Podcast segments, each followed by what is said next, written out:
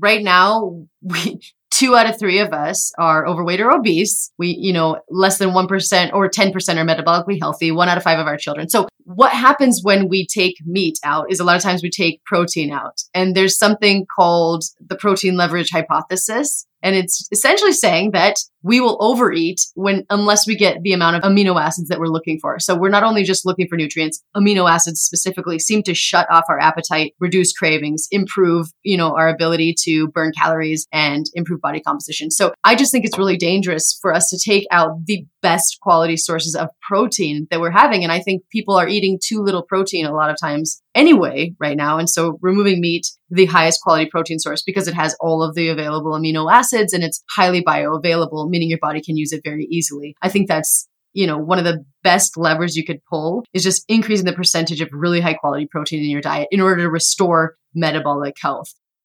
Welcome to Living 4D with Paul Chek. Today, Paul is talking with the co founder of Paleo Valley and Wild Pastures, Autumn Smith. Autumn holds a master's in holistic nutrition and is a certified eating psychology coach, as well as a certified FDN practitioner. Her passion for health began with her own struggles with irritable bowel syndrome and anxiety. Despite a career as a professional dancer and celebrity fitness trainer, Autumn's own health was in shambles. She stumbled upon the paleo diet in 2011, and within a month of beginning it, her health was completely transformed. Autumn then made it her mission to share the information she had learned with as many people as possible and launched Paleo Valley, an organic whole food supplement and paleo snack food company that prioritizes nutrient density and food quality. In 2018, she took things a step further and launched her second business with her husband, Wild Pastures, a regenerative pasture based meat delivery service. Wild Pastures makes supporting sustainable agriculture and local small farms easy for consumers. If you enjoyed today's episode, please consider leaving us a five star rating and a warm review at the top of the show page on Spotify or at the bottom of the show page if you are listening on Apple Podcast. Your opinions matter and your ratings help us to grow and help more people to be healthy, find freedom of body and mind, and to live their dreams. We hope you enjoy the conversation between Paul and one of our podcast sponsors, Autumn Smith from Paleo Valley, as they discuss food, farming, meat, and your future. Hello, everybody. Welcome to Living 4D with Paul Chek. Today, I have a very, very important topic to share with you. One of my favorite guests in the whole world, Autumn Smith, who is the founder of Paleo Valley and her and her husband have a, a beautiful restaurant called Wild Pastures Burgers, where they give you the very best meat that can be raised on earth and feed you well. And she's always also got her wild pastures meat delivery system, which is all farmed regeneratively and with organic principles. So, uh, Autumn, welcome back to Living 4D. It's lovely to have you. Thank you, Paul. You're always one of my favorite people to talk to. I'm just really thrilled to be here. I was excited all morning. So. Thank you. I've been excited too. So, and also, again, thank you for sponsoring the podcast. Autumn and Paleo Valley are a key sponsor of the podcast. So, everybody raise your hands and clap. Say thank you, Autumn, for supporting the podcast. She's one of the few people that makes this podcast possible, and I love her for it yeah and you were so instrumental in me even getting into this space and so it just it kind of brings everything full circle and so it's an honor. Thank you. So autumn and i both recently read an article by dr mercola which is i think is a very important article for everybody to read which you can find at mercola.com it's titled what's really behind the plan to redesign redesign our food system? And the article was loaded with information that is both sad and shocking yet didn't surprise me and probably didn't surprise Autumn either. And when you consider that the food system has been in a progressive state of degeneration and corporate takeover since World War II, which has worsened since the COVID pandemic started, and then you consider what Bill Gates is up to, the Rockefeller institution's up to, um, and all you got to do is just do a little research on what the Rockefeller Foundation has done to uh, medicine, which was to get rid of everything natural, holistic. And we saw that extended right through Anthony Fauci during the COVID uh, issue. It's clear that they're weaponizing the food system and they're setting it everybody up so everybody will be tracked and monitored 24 7 and they will be doing things like di- dictating to you what you can and cannot eat what a healthy diet is and their idea of a healthy diet is a long ways from healthy and they will control your funds and they will even lock you out of stores so that you cannot buy meat, for example, if they think that you've already eaten too much. And a long list of other things that are extremely dangerous and destructive and are completely antagonistic to common sense health information. And they will also limit your ability to travel, your ability to get gas, your ability to basically do anything. So as we explore and talk about all the things that we're going to talk about today, Autumn, feel free to comp- uh, comment where you feel any of the kind of stuff going on with the uh, Bill Gates, the World Economic Forum, Rockefeller Foundation, or any of the other stuff that's misleading people um, is important to mention in regard to the overall discussion because I think the reason you're having to do this information or you've chose to is because you realize people are getting terribly misled. Is that fair enough? Paul, yeah, it's really unfortunate. I had this experience the other day where one of my friends came to me and said her eight year old daughter was at school and had friends who said she couldn't be part of their club if she ate meat and you hear that mainstream media, this message is loud and persuasive. And so, if in fact what's happening in that article is true, then it is a very scary scenario, like you stated, for the first reason, because what most people today believe to be healthy isn't actually that healthy, right? So, 1980, we had our dietary guidelines come out, and we've seen our rates of obesity and chronic disease increase since that point in time. And then we have things like the food compass, rating system that came out of Tufts University, which they spoke about in this article, that rated foods according to their healthfulness on a scale of one to 100. And we have, you know, chocolate covered al- almonds at 78 and, um, you know, cereals like Cheerios and yes. frosted mini wheats in the 80s. And then beef and ground and like cheddar cheese in the 20s, basically saying that processed foods are more helpful. And this is this was conducted by one of our most powerful and influential nutritional researchers today. Then we have the global burden of disease, right? Saying that essentially from 2017 to 2019, they've changed their stance on red meat specifically, that it is 36 times more dangerous and that the safe level of red meat intake is zero. And so when we have these policies put into motion because of these kinds of um, articles and publications, it's a really scary scenario for our children, I think, because there can be transgenerational impacts and nutrient deficiencies, which we'll get into. So having someone else and specifically our organizations, our government, and these types of organizations determining what is healthy for our bodies is, is, is actually very scary. And the second thing is a lot of Bill Gates is one of the largest like farmland owners in the country these days, over 200,000 acres across 18 different states. And what happens when people buy up farmland and think that the solution is this reductionistic solution with agriculture and GMOs and creating processed meats is we lose resilience, right? We lose our rural communities and we lose control over our own food supply. And so we have this illusion in our country where we have all of this choice and so many different options, but like 10 different companies actually control all the food that we're consuming. They just buy up these little mom and pop type organizations and companies make it look like, like you have choice. And in the meat sector specifically, you have 85% of the meat packaging industry being controlled by simply four organizations. And we saw in the pandemic, right, where if we have our food supply cut off, we, are very vulnerable. And so we need to empower rural communities and farmers. When we had the country at its inception, we have about half the people involved in food production. And right now, if we give these billionaires power over our food supply, again, we become very, very, very vulnerable. And the last thing that really scares me about this transition is that we are in the midst of a climate crisis and a environmental crisis where topsoil is being lost sometimes at 13 times the rate depends on the region that it's actually being produced and we need agriculture that is going to prioritize that and restore that. Over 98% of our calories comes from that, comes from the topsoil, right? It, our biodiversity comes from the topsoil, our ability to hold water and kind of reduce floods and droughts and wildfires.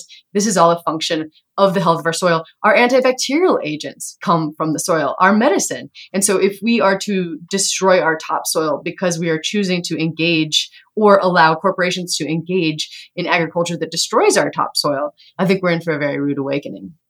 Yes, and and um, it's interesting too. I may have mentioned this last time we did a podcast together, but in my library, I've got a lot of books that were published, you know, all the way back 40s, 50s, 60s, and looking at a lot of these issues. And one of the books, uh, I think it's called The Wheel of Health, if I remember right, it's probably from shortly after the Second World War, maybe late 50s.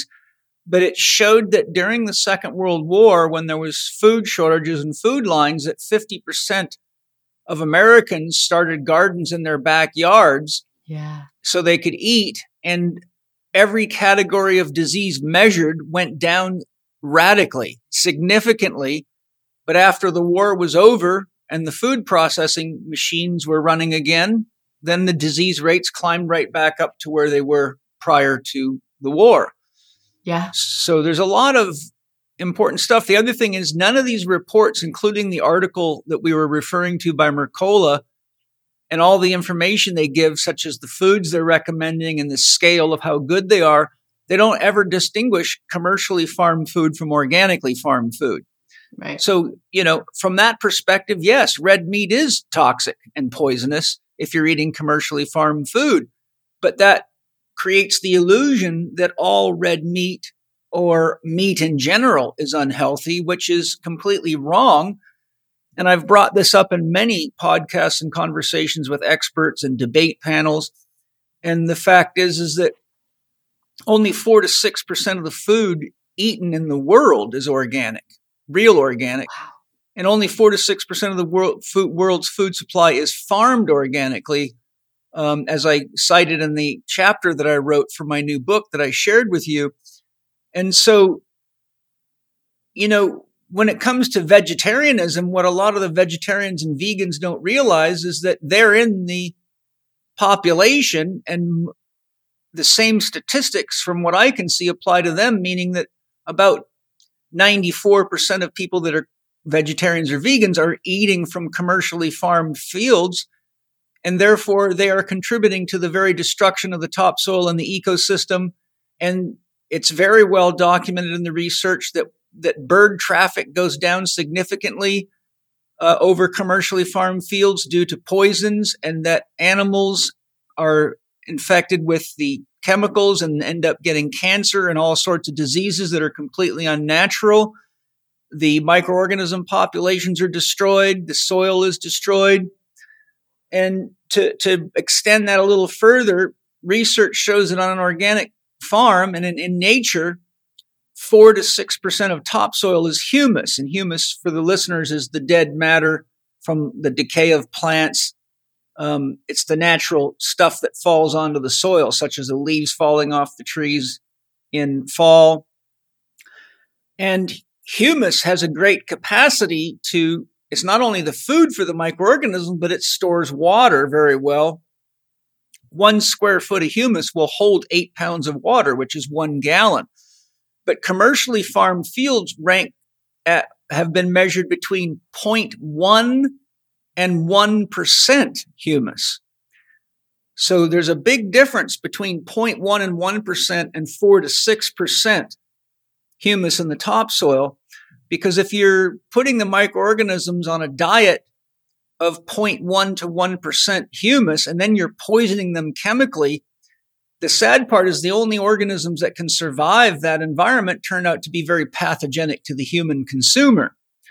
So these are very important things for people in the public to realize because they look at a lot of these documents. They don't understand anything about farming. They don't understand food production and they don't really have the, the background knowledge to distinguish real science from purchase science.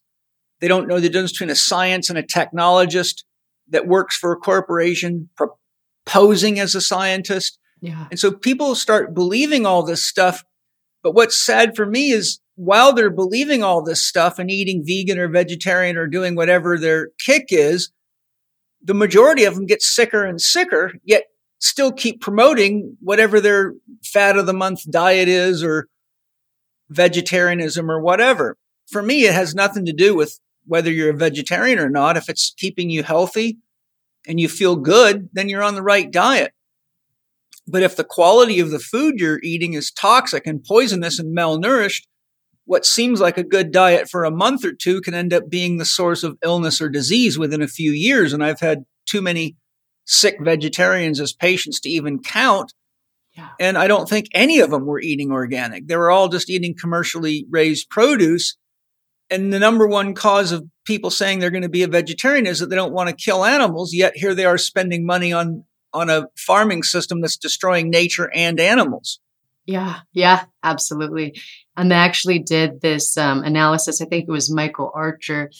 If you are investing in, you know, conventional agriculture, um, you are killing 25 times more sentient beings. This was specifically in, I think, wheat and other grains than you would be um, per kilogram of usable protein than for um, s- sort of an animal based or kind of agriculture. And like you said, yeah, if you're destroying the topsoil, we have a very thin layer and operate or life operates because of that thin layer. And so any type of agriculture that isn't taking that into consideration is not working with nature, instead working against nature, which is a lot of times what happens when we're trying to get super efficient. Yeah, we are just compromising uh, the future of food. Yeah, you know, the that brings up an important point. This concept of being super efficient, it really isn't efficient. Right. It's an illusion of efficiency. Um, how efficient is it to destroy the topsoils and to wipe out countless species in nature and to put so many chemicals into the ocean and the rivers and the waterways that we now have uh, myriads of creatures from frogs to lizards to fish that have disrupted sex organs. Um, there's been research showing the shrinkage of penises and testicles, not only in human beings, but in uh, animals. There's hermaphrodites now being produced because the uh, hormonal systems are so disrupted by endocrine disruptors from pesticides, herbicides, fungicides, rodenticides. Um, then you then you say, okay, well, we're making all this food very efficiently, but how much malnutrition and disease is that causing, and mental emotional disorders, depression, anxiety, suicide? How much drug use is that leading to, both recreationally and medically? How much toxicity is that creating? How much disease is that creating? So this concept of efficient farming is very dangerous. And it's one of the excuses Bill Gates gives to protect the world against global warming and all that stuff. And I've studied uh, a number of experts now that are meteorologists and experts at tracking the weather. The last guy I studied an interview with, that was a very comprehensive interview, has been tracking weather patterns since 1840 and shared the details of, an, of his analysis. And he said the world is not getting hotter. In fact, it was a lot hotter in the 40s and the 50s than it is now. And that it's the same story. It's scientists manipulating the data to trick people to get grants and for billionaires to start putting all these taxes on us and fuel their pockets with money. But in actual fact, I've got two very solid interviews with highly skilled, highly respected meteorologists and experts on weather showing the data conclusively. And I also saw data from NASA showing that every planet in the solar system is heating up at the same rate. And they showed that every one of the planets in our solar system has gone up something around around 1 to 1.5 degrees in the last I don't remember the span of years, but they showed that there's a warming trend throughout the entire solar system, not just on our planet.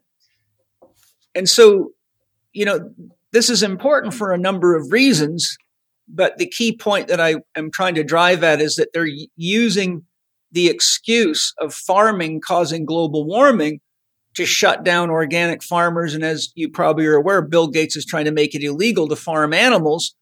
And he yeah. tried to pass those laws first in Oregon. And so we, we've got so much pirating going on by rich corporations and individuals that really have no concern for the planet. In fact, if you track the investments of Bill Gates, which you can see in the book Oneness versus 1% by Vandana Shiva, uh, he actually has set it up to make money off of everything for, for better or for worse. And he is profiteering off all of this manipulation and lies. But the point is, one of the things that he says that's the reason for what he's doing is that we can't feed the number of people on the planet through the commercial farming system and that organic farming won't do it either. But I've seen very good research by experts on organic farming, and they claimed in the research that the earth could handle approximately 14 billion people without taxing the resources of the earth to the point that we're extracting more than we can regenerate if we use sound organic regenerative farming principles. Hmm. But if we keep doing what we're doing, yes, we will have a problem feeding everybody, but we'll also have a problem keeping nature alive because we're killing the entire planet doing it. Hello, everybody. March is the final month for the next intake of CHEK Academy students. Your applications will be accepted until the last day of March. CHEK Institute CEO Gavin Jennings and I created the CHEK Academy to provide a multidisciplinary integrated learning and teaching system for the mastery of holistic health. The CHEK Academy teaches each student how to assess each client physically, emotionally, and mentally, and develop a program that supports them in achieving their dream. You not only learn the essentials of diet and lifestyle modification, but how to design corrective and high performance exercise programs scientifically. As I suspect you are all aware, there has never been a bigger need for truly holistic health professionals than there is today. So why not learn to master your own health and well being and make a great living helping others create health, freedom, and live their dreams? The CHEK Academy offers anyone genuinely interested in learning, practicing, and teaching holistic health principles and practices as an approach. The CHEK Academy is ideal for anyone genuinely interested in learning, practicing, and teaching holistic health principles and practices. The CHEK Academy is ideal for exercise professionals, allied medical professionals, therapists, or doctors interested in mastering the core principles of holistic health. You will learn all the assessment methods, program design skills, coaching, and behavioral change skills needed to enhance your existing practice or start in a fresh holistic health career. CHEK Academy students are taught by the most skilled holistic health professionals in the world and supported by mentors and student forums. Scholarships are available, so apply now. We have one scholarship per region. We have the North America region, the South Pacific region, and the UK Europe region. Applications are welcome from new students and existing students within the CHEK education system that are ready to join the Academy and achieve mastery. To register for the CHEK Academy, go to chekacademy.com. Once again, to register for the CHEK Academy, go to chekacademy.com. We look forward to receiving your application by the last day of March. If we work together, we can bring real healing to the world. Was there something you wanted to say before I moved on? Yeah, I think I was just going to say yes, exactly what you're saying. I loved um, the book Oneness versus One Percent, but just that our current methods of agriculture they're un.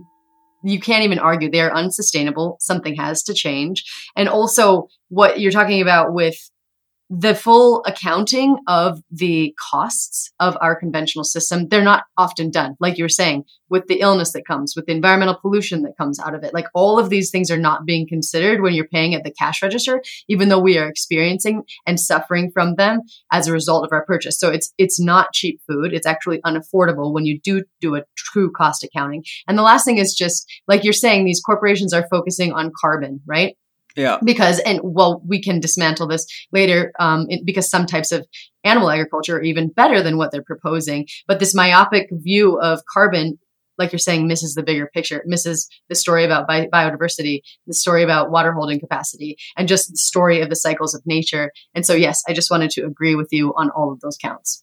Yes. Now, one of the things I wanted to, to start with as we dive into this podcast together is you've got an a, an amazing docu series and I've been fortunate to see the first episode.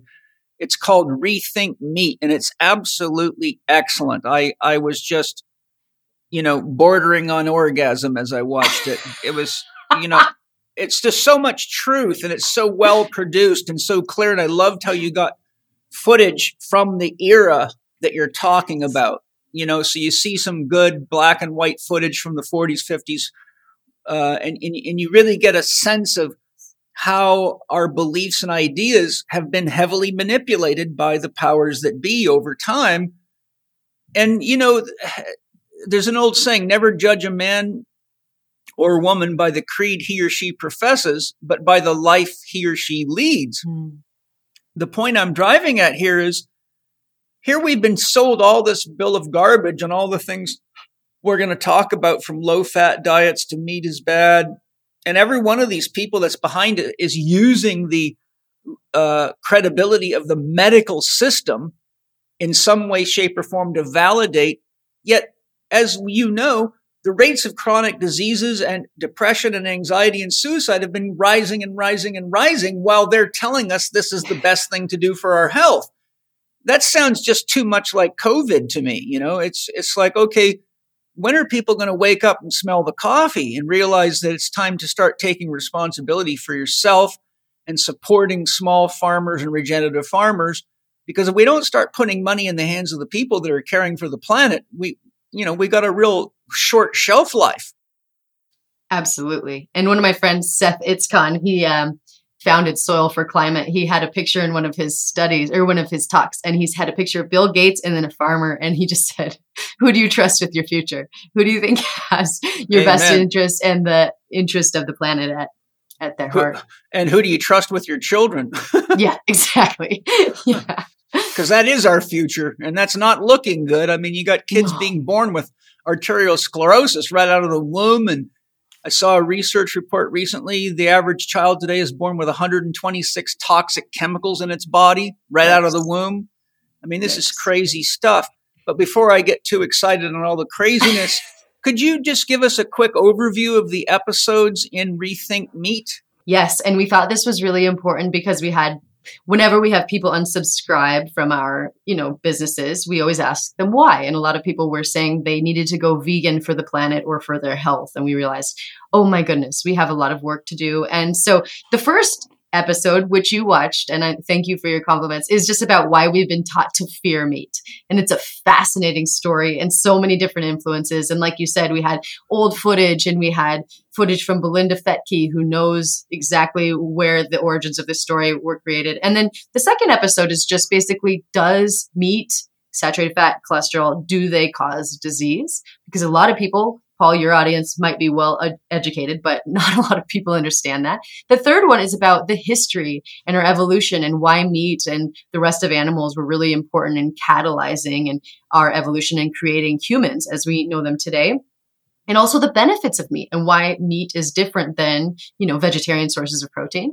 And then the fourth episode is about the detriments potential detriments of vegan diets. My like Paul, I, I think people should be able to eat whatever diet they want to eat. I just want people, parents, to be uh, educated on the shortcomings that can happen when you're consuming a vegan diet during pregnancy or while you're lactating or you know for your children. And then the other one is about the environmental case for and against meat and the nuances in the different types of agriculture and the last one is about what my dissertation is on and that's are there nutritional differences that matter for human health depending on how an animal is raised? And we're going to talk a little bit about tricky labels and how to actually identify a type of meat that's good for your health, good for the planet. Yes.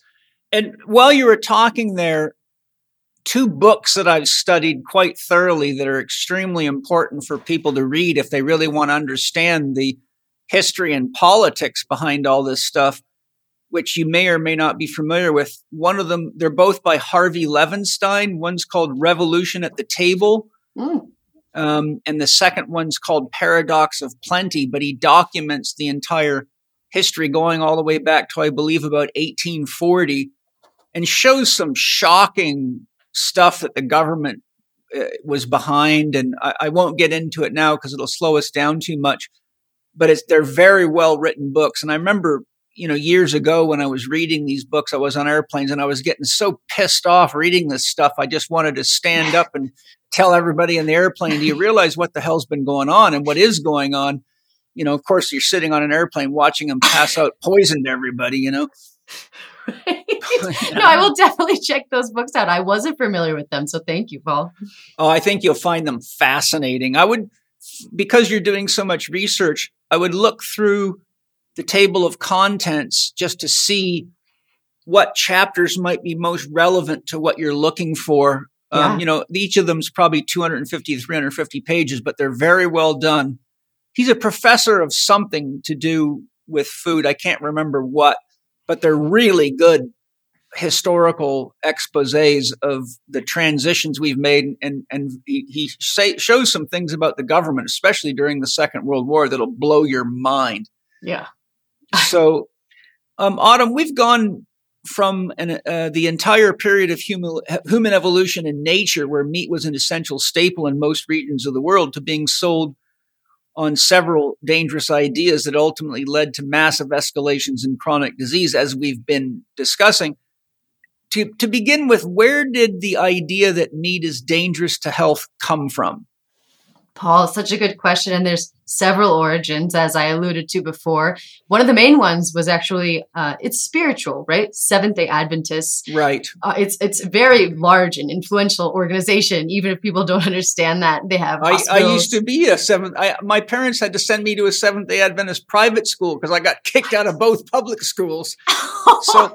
Okay. I spent I spent a year in a Seventh Day Adventist school. Trust me, I know that system inside and out. And it is not a place I would want anyone to have to be. And I'll just interject and say, look, yeah. I've seen several documentaries promoting vegetarianism that keep referring to the study on Seventh day Adventists. Yes. But what's hilarious is everybody they interview that's a Seventh day Adventist is obese. Oh. Right? yeah, I mean, yeah, I haven't seen that particular part, but but also there's a lot of talk about how they are much healthier than the population, the general population. But when you compare them to Mormons who have a similar lifestyle, right? Those really strong ties to yeah. their community and other lifestyle variables, they're not drinking. And there isn't a difference in terms of, um, you know, their health outcomes. But that's fascinating that you were actually educated in, in their system. And I'm sure there's a lot of great people in the system, but Ellen G. White was kind of the prophetess of this church, and she had visions from God that told her that a Garden of Eden diet or a appropriate diet for humans is, you know, nuts, seeds, fruit, you know, very little, if any, meat. And she believed that meat specifically aroused passions, sinful desires in mm-hmm. children, mm-hmm. and that you should eat, you know, find ways to eliminate it completely from your diet. Dr. John Harvey Kellogg actually founded and started the processed food industry. He was a student of Ellen G. White's and he wanted to help her create those alternative food sources. So he flaked corn and wheat, Kellogg's, and this was essentially a way to keep kids from masturbating. And so it was. I mean, if you talk to, are you familiar with Belinda Fettke, Paul? not Belinda Fettke, but I've studied uh, Kellogg a lot, and he's quite an interesting character.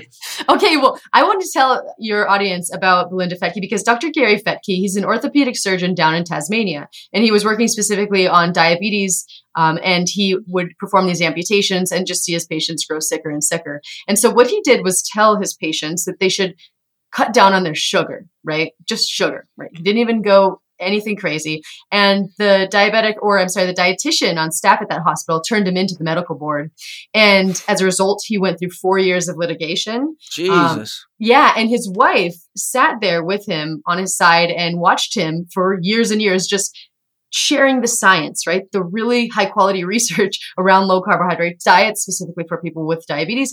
And she re- started to realize this is not about the education. This is not about the research. This was something else. And that's what led her to dive into these underpinnings and where these ideas came from the Seventh day Adventist groups. And, and also Dr. John Harvey Kellogg created the world's first, um, like burger replacement as well. It was called Protose. And so there's a lot of influences. Even today one of the experts on the dietary guidelines committee of 2020 was a seventh day adventist. And like you said they have a lot of hospitals. They actually founded the dietetics community and profession um, Lenna Cooper. And so we have religion and spiritual ideas about the impurity of meat. That was one huge influence. And then we have entrepreneurial interests. Um, William Procter and James Gamble, they had this surplus of cottonseed oil, which was before this being used to lubricate machinery during yes. the Industrial Revolution. And then they realized, wow, I've got a lot of this. What can we do with this? And with the advent of something called hydrogenation, where they take a liquid fat and make it into a solid fat, they realized it kind of looked like lard. And so, without any substantiation of the health benefits or detriments of Crisco is what they created. They just mm. launched this massive marketing campaign towards, you know, American women and immigrants. This was pure and that it would build character in your children. And this marketing campaign was extremely successful and it became one of the main cooking fats that we were using as opposed to tallow and lard which we were using before this time and unfortunately the way that it was originally created it was 50% trans fat which we now know creates hundreds of thousands of deaths worldwide. So that was business. And then we had The Jungle, right? It was a book written in 1906, I believe, by Upton Sinclair. It was a fictional novel about the meatpacking industry in Chicago, but it had a really profound impact on meat sales for 20 years after. And then if we move up into about the mid uh, 20th century, we had research by Ancel Keys. He was mm-hmm. a very charismatic and aggressive kind of researcher. I'm sure your audience is familiar with, but he had the idea that dietary fat was driving an increased risk uh, of cardiovascular disease uh, mm. from animals and satrapet. And so when President Eisenhower had a heart attack and no one really understood why, Ancel Keys and his research kind of captured the narrative around that. And he also um, became uh, on the advisory board for the nutrition committee, actually, the American Heart Association, was able to get his ideas endorsed by them. And so we had that. Now we know when you really looked into his data, he kind of cherry picked the countries. And even if he didn't know that he was doing it, when you added in the 22 countries for which the data was actually available, the relationship that he found between saturated fat and heart disease was much weaker. And they actually found that total fat from animals and protein from animals had a decreased risk of overall mortality. And then we have the sugar industry, right? In the 1960s, there were some executives from the sugar industry that wanted to kind of pin uh, the blame onto uh, animal fats rather than sugar for the rising rates of heart disease. And they, I think the modern equivalent of or $50,000 at the time to create this review, exonerating sugar and blaming animal fats. And then more recently, of course, we have a lot of interest for processed foods. You can take you know, corn, soy, wheat, and turn them into so many different foods. There's a huge project or margin on those products. And so we have processed food manufacturers, you know, fake meat manufacturers really invested in this message because they can make a lot of money on it. On it, we have a misleading environmental argument, right? And we'll talk about the nuances there, and also animal rights activists. So all of these different interests are kind of profiting or benefiting either, you know, ideologically from the idea that meat is harmful when, as you said, it actually made us human. I talked to Dr. Bill Schindler. He's a world renowned archaeologist. You can see it if you watch the docuseries. And he talks about how it wasn't even just meat that made us human, but when we had tools and were able to access the blood, the fat, the organs, that was the most explosive growth in our brains. And that was what eventually led to creating, to making us human. And of course, there are other, you know, healthy cultures, indigenous cultures that use animal products and revere them without modern day diseases. So it just doesn't make sense that an ancient food is creating this modern disease epidemic. It's far more likely that it's processed foods. and so, yeah, and it's also really, really dangerous because a lot of us are nutrient deficient anyway, which I'm sure we'll talk about. Hi, everybody. I'm super excited to tell you about Organifi Gold Chocolate, something that is very tasty and that my kids love. Organifi Gold Chocolate is a superfood hot chocolate healthy enough to drink every day. In fact, multiple times a day if you want. In fact, unlike most chocolate drinks that stimulate you and may disrupt your sleep if consumed after about 4 in the afternoon, my kids drink it right before bed, and unlike chocolate in general, it actually helps them sleep. Organifi Gold Chocolate doesn't include blood sugar spiking ingredients like other hot chocolate alternatives, leaving you feeling good about indulging in this healthy chocolate beverage. It was formulated to deliver the same amazing benefits as Organifi Gold. Some of the key benefits of Organifi Chocolate Gold, or Gold Chocolate, is that it has 10 superfoods for rest and relaxation. 100% USD organic certified, tastes delicious in warm water and amazing with milk or milk alternatives, promotes and supports relaxation so you can fall asleep with ease supports a better night's rest so you wake up refreshed, and promotes a healthier response to stress and gives calming support. As you know, what most people reach for when they want something super tasty and enjoyable is generally not healthy, but that's not the case with Organifi Gold Chocolate, which is USDA certified organic, certified gluten free, and certified glyphosate residue free, which is very important, dairy free, which is great for guys like me, soya free, which is very important, vegan, non GMO, and clinically proven ingredients 100% organic whole food, which means it's great for everyone. Save 20% on your purchase of Organifi Gold Chocolate by using the code capital C, capital H, capital E, capital K 20. That's CHEK 20 on checkout. Go to Organifi.com, O R G A N I F I. Dot com forward slash CHEK 20. And again, for your 20% Living 4D discount, use the code CHEK 20 in all caps. Enjoy Organifi Gold Chocolate. You know, have you ever seen or read the book The Fat of the Land by Vilhjalmur Stefansson? No. Well, he was the first white man to live with the Eskimos. And Oh yes, I'm sorry. I I didn't read the book, but I have. We actually feature some of his footage in the docuseries. yeah, great, because, you know, he, uh, I can't remember what his profession was, but it, it was something academic that was relevant to the study he was doing. But he went and lived with the Eskimos for seven years and ate nothing but fat and meat with them. And his health got better and better every year. So then he went back and he was in a meeting with a bunch of medical doctors who just absolutely thought he was crazy. so he challenged them. He said, I will let you lock me in jail and feed me nothing but meat for one year. And you can do an appraisal of my blood, my health, whatever you want to measure before and after. And so they took him up on the challenge. And one of his, if I remember right, medical doctor friends felt sorry for him. So he said, I'll go with you. And, and the two of them both ended up getting put into a cell for one year and eating nothing but flesh foods. And both of them came out of the hospital with either no decrease in health or improved health markers. And the other thing I wanted to throw in there, having been in a Seventh day Adventist church system, almost all the stuff they eat, all these fake meat burgers, they're all soy based. And as you know, soy brings our estrogens way, way up. And for those of you that are soy fanatics, there's a great book called The Whole Soy Story by Kaayla Daniel, which is excellent, right? Yes, I've and that's an important book. Yeah, it definitely is. And also on the last thing I didn't mention, but there was a 2022 analysis that showed that in the last one to 200 years, our consumption of red meat, the most demonized animal products, has actually declined by about 21%, as had like um, dairy, fluid and cream dairy by 48%. Lard is down by 78%.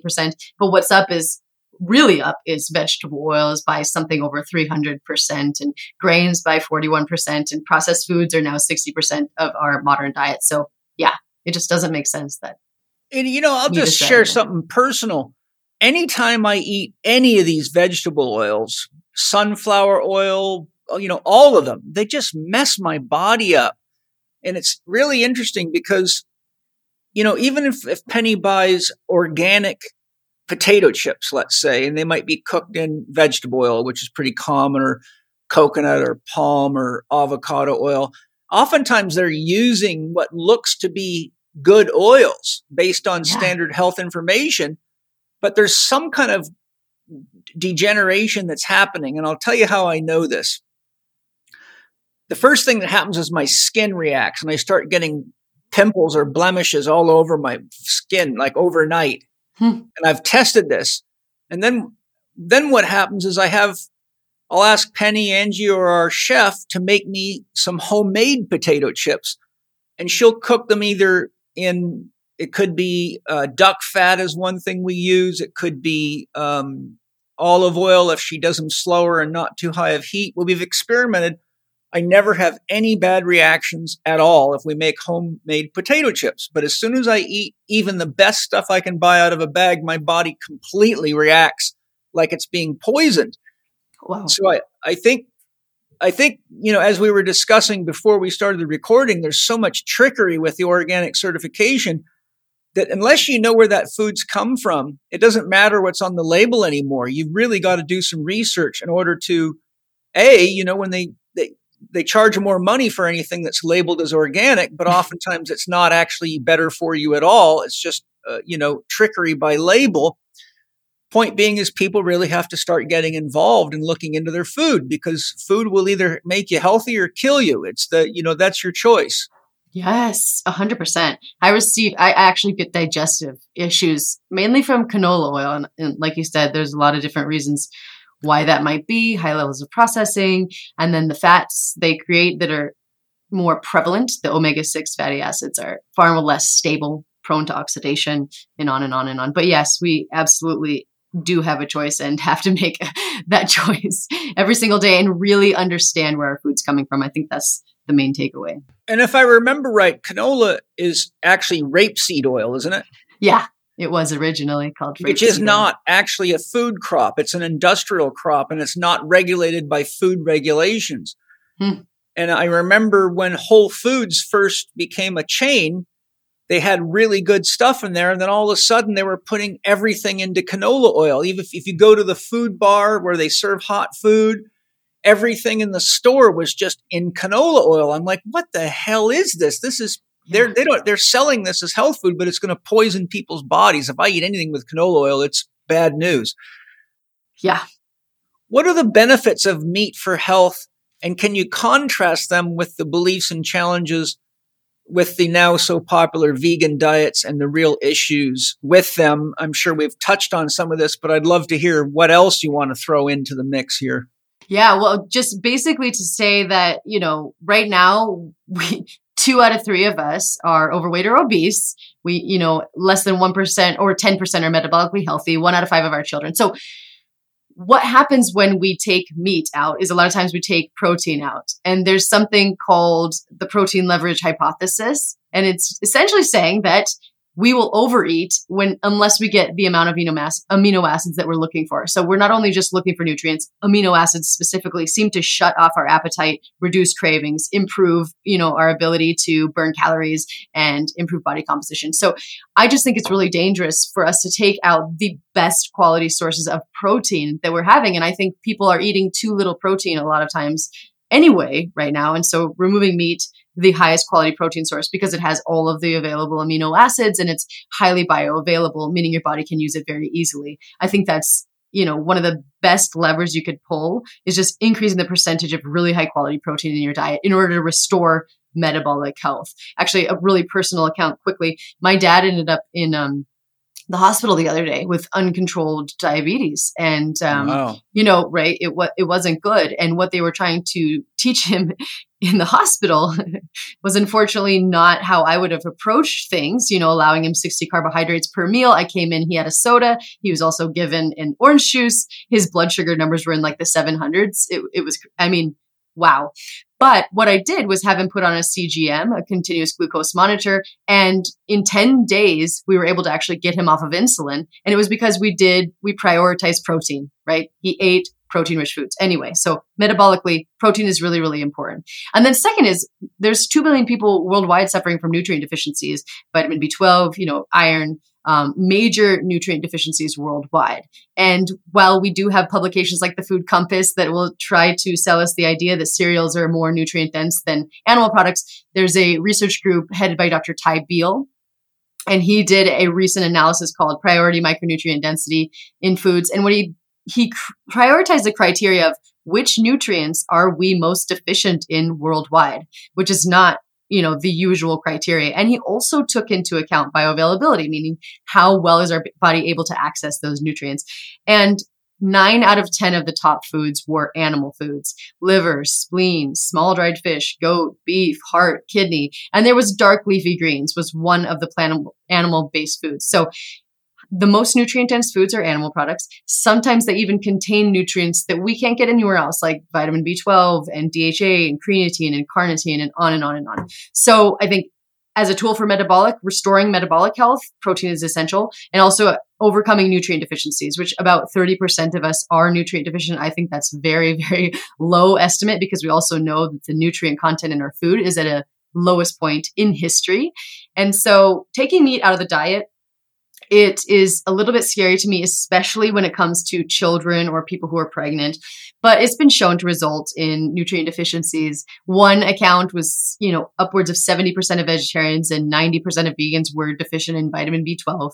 And sometimes the consequences of vitamin B12 deficiency are irreversible. I've heard accounts of, you know, very serious psychiatric issues, you know, not being able to be treated with any medications, even electroconvulsive therapy. If when that person gets B12 in- injections, these symptoms reside. There's also children who have irreversible cognitive delays and developmental issues because maybe they were breastfed by a vegan mother and sometimes even when you supplement afterwards it's it's too late and then we have zinc you know vegans, vegetarians require more zinc because zinc is inhibited by phytate, plant compounds. And then we have iron and uh, on and on. There's a lot of different nutrient deficiencies. We have an increased risk of hip fractures. We have an increased risk of, you know, depression, anxiety, and self-harm in, in people who don't eat meat that, that is higher according to one piece of research. We have, you know, the, there's a litany. There's just many, many well demonstrated issues as a result of the nutrient deficiencies. That can happen for certain people when they choose a vegan diet. Now, I do think that some people might be able to get get away with it. Paul, I know that you did it for a certain period of time. I think if you're healthy, if you are breastfed, if you have, you know, all of these different resources, if you supplement really strategically, that it could be something that you do for a short period of time. But I do think in certain instances, developmentally, you know, pregnancy, children, I think it's a really dangerous idea to be pushing uh, a meat free diet, especially like in New York City public schools. They're doing vegan Mondays now, in addition to meatless or meatless Mondays and then vegan Fridays. And so a lot of times people, kids who don't have access to really high quality food and would otherwise get it in school are not even being allowed access there. That's the main crux of my message in addition to the environment is just i think for our children and this generation we have to start waking up around the idea that meat is is not the culprit here. Yeah there's a couple of things i'd like to throw on the table in addition to that. One people forget that protein or amino acids when they come by way of plants are inextricably woven into the fiber of the plant. So if you don't have the digestive capacity and the enzyme availability to dismantle the fiber of the plant, you cannot extract the proteins out of it. Um, I was a vegetarian for six months with my mother when she joined the Self Realization Fellowship. I was 12 at the time, but I got I became anemic and I was so weak and tired all the time. I couldn't do anything. I was unable to even do my farm work. So, you know, being a very athletic child, my mother knew something was wrong. Hmm. So she took me to a naturopathic physician. He tested my blood and he said, This kid's anemic. Looked at what I was eating. He said, Take this kid home and feed him a steak. You'll be fine. So I went home and started eating meat. And within three hours, I had my energy come back, my head cleared up, and I felt alive again. In my uh, late 40s, my soul directed me to being a vegetarian for one year, which I didn't want to do. And every day I checked, every meal I said, Do you, should I eat meat? But this was for spiritual development reasons. So just like shaman do what are called dietas, where they eat specific plants to engage the spirit of the plant and to go through a process that's more than I can describe in a couple of minutes. I was going through a lot of deep healing work and deep spiritual exploration and I found that being on the vegetarian diet really enhanced my clairvoyance, my capacity for inner vision and subtle energy perception. But I will also tell you, I lost 26 pounds of muscle. And I was watching myself just shrink day by day. And no matter how hard I trained, I could not put muscle on. And my, and I started having to take longer rest periods between um, workouts because my body just wasn't recovering. So I, I, literally felt like it was triggering a rapid aging process. Hmm. And then after one year, my soul said, go ahead, eat some fish and eggs with your vegetables now. But I immediately started putting muscle on as soon as the fish and the eggs were in my diet.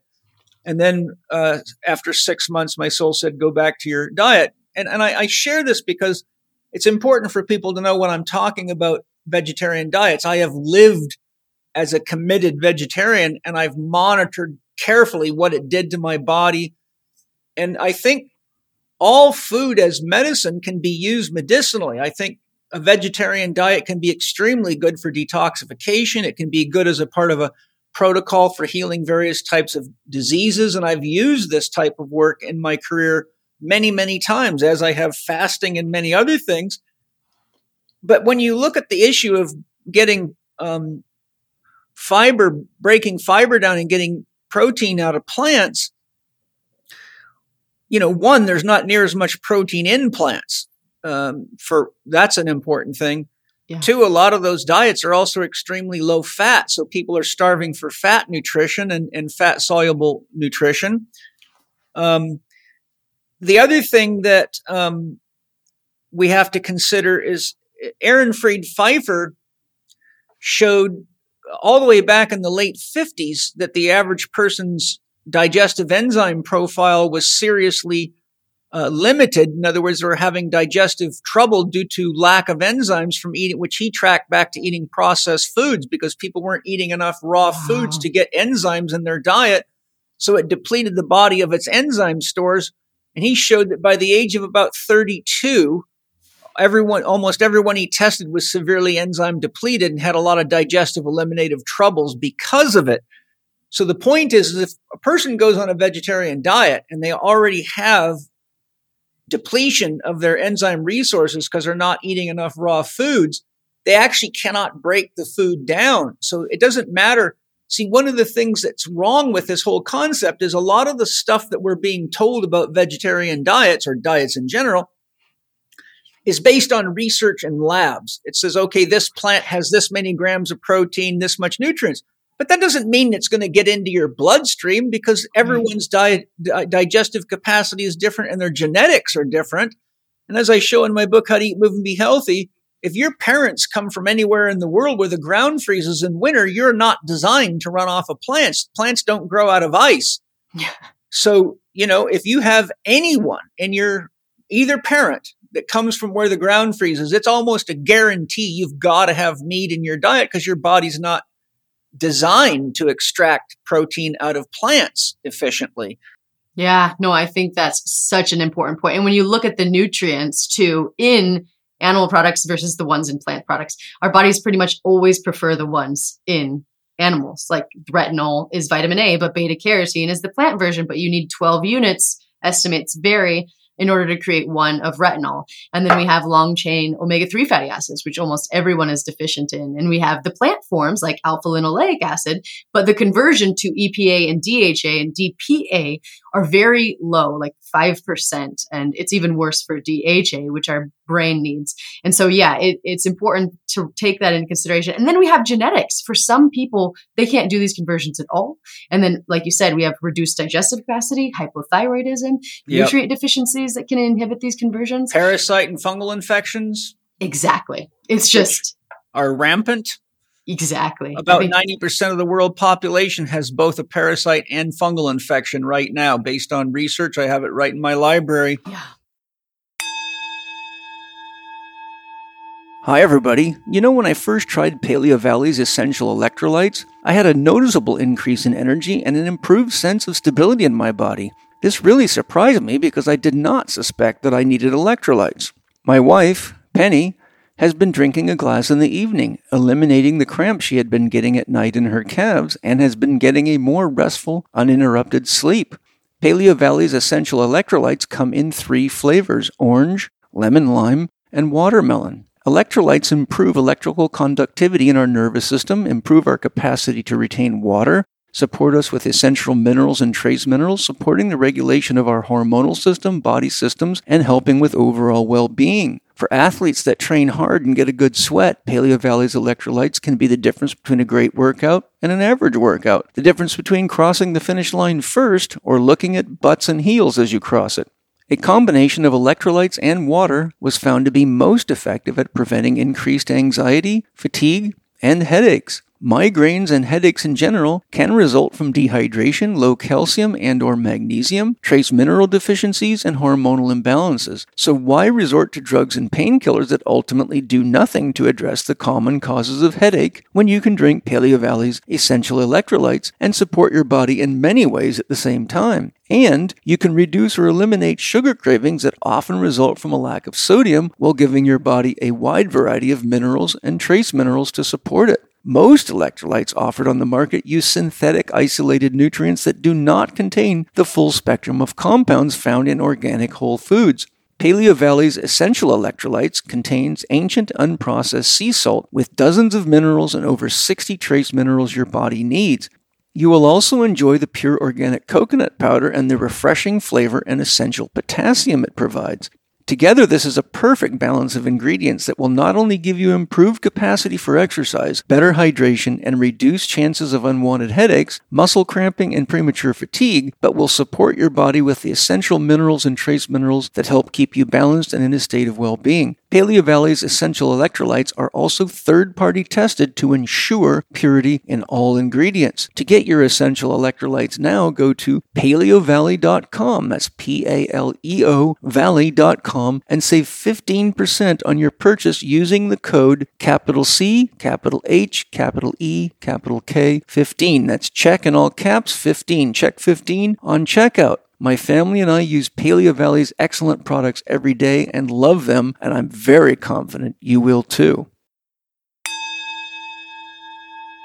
One point I want to throw in before I forget to mention it, and in my series, The Honest Vegetarian, which those of you that are interested can listen to the first episode with Matthew Wallden, who's a naturopathic and osteopathic physician and the head of education for the CHEK Institute. Um, and then there's about five more episodes on uh, Chekiva, C H E K I V A dot com, where you can find the rest of the Honest Vegetarian series, which is probably the most comprehensive exploration of vegetarianism out there. And it, you can listen to it right on your phone or your audio device. But Matt Wallden brought this up, you know, because one of the things that vegetarians use, and there was this recent documentary a couple of years ago that had Arnold Schwarzenegger and a bunch of other people in it that was really winding the whole you've all got to go vegan thing up and one of the things they did, and I've seen done many times, is they used the example that gorillas are vegetarians and look how much muscle they put on. So that that's their excuse. But what Matt Wallden brought up, and I, I think it's amylase, but um, the the gorillas have enzymes to break down cellulose in plants, and humans don't have that enzyme. And the other thing is they often use chimpanzees as an example, but Jane Goodall's research showed chimpanzees eat meat clearly as plain as a day, but many experts still deny that. But I don't think there's someone more of an expert on chimpanzees and gorillas than Jane Goodall. No, I think you're absolutely right. Yeah, it just it doesn't make sense, and it's it's just like cows and eating grass. We don't eat grass, but cows have four stomachs, and they can, and they do, and yeah, just yeah, very different. Exactly. And so, you know, those stomachs are fermentation chambers and it takes a long time to ferment. And I mentioned this, but since you brought up stomachs and the digestive tract, Byron Robinson, MD, who who is an, was an amazing man. He was in the early 1900s. He wanted to find out if there was a difference in the digestive tracts between people that lived predominantly on vegetarian diets and people that lived on predominantly meat eating diets like the Inuit and the Eskimos. And I think he did, if I remember right, it was several hundred dissections and he measured the length of the enteron, which is the digestive tube from mouth to anus. And he found something really phenomenal that very few people are aware of. And he actually dissected the whole digestive system out of the body and then stretched it out and measured it. Wow. And he showed that people from regions and places like India or inland aboriginals and places where they lived because of a lack of meat availability on largely vegetarian diets had colons and, and, and digestive systems that were up to 41 feet long. And in the people that only ate meat, they were as short as 21 feet long. Hmm. So what he showed is over time, the entire digestive system adapted to get longer to allow more time to extract nutrient from plant materials and ferment the plant materials to get more amino acids out of them. And then those that were eating meat didn't need that long digestive tract. So they had a half the size from mouth to anus. So th- this shows you that the body takes potentially thousands of years to make these adaptations to specific types of diets. And that if you're eating a lot of meat, then the body adapts that way. And if you're eating a lot of plants, the body adapts that way. But it takes generation after generation to do that.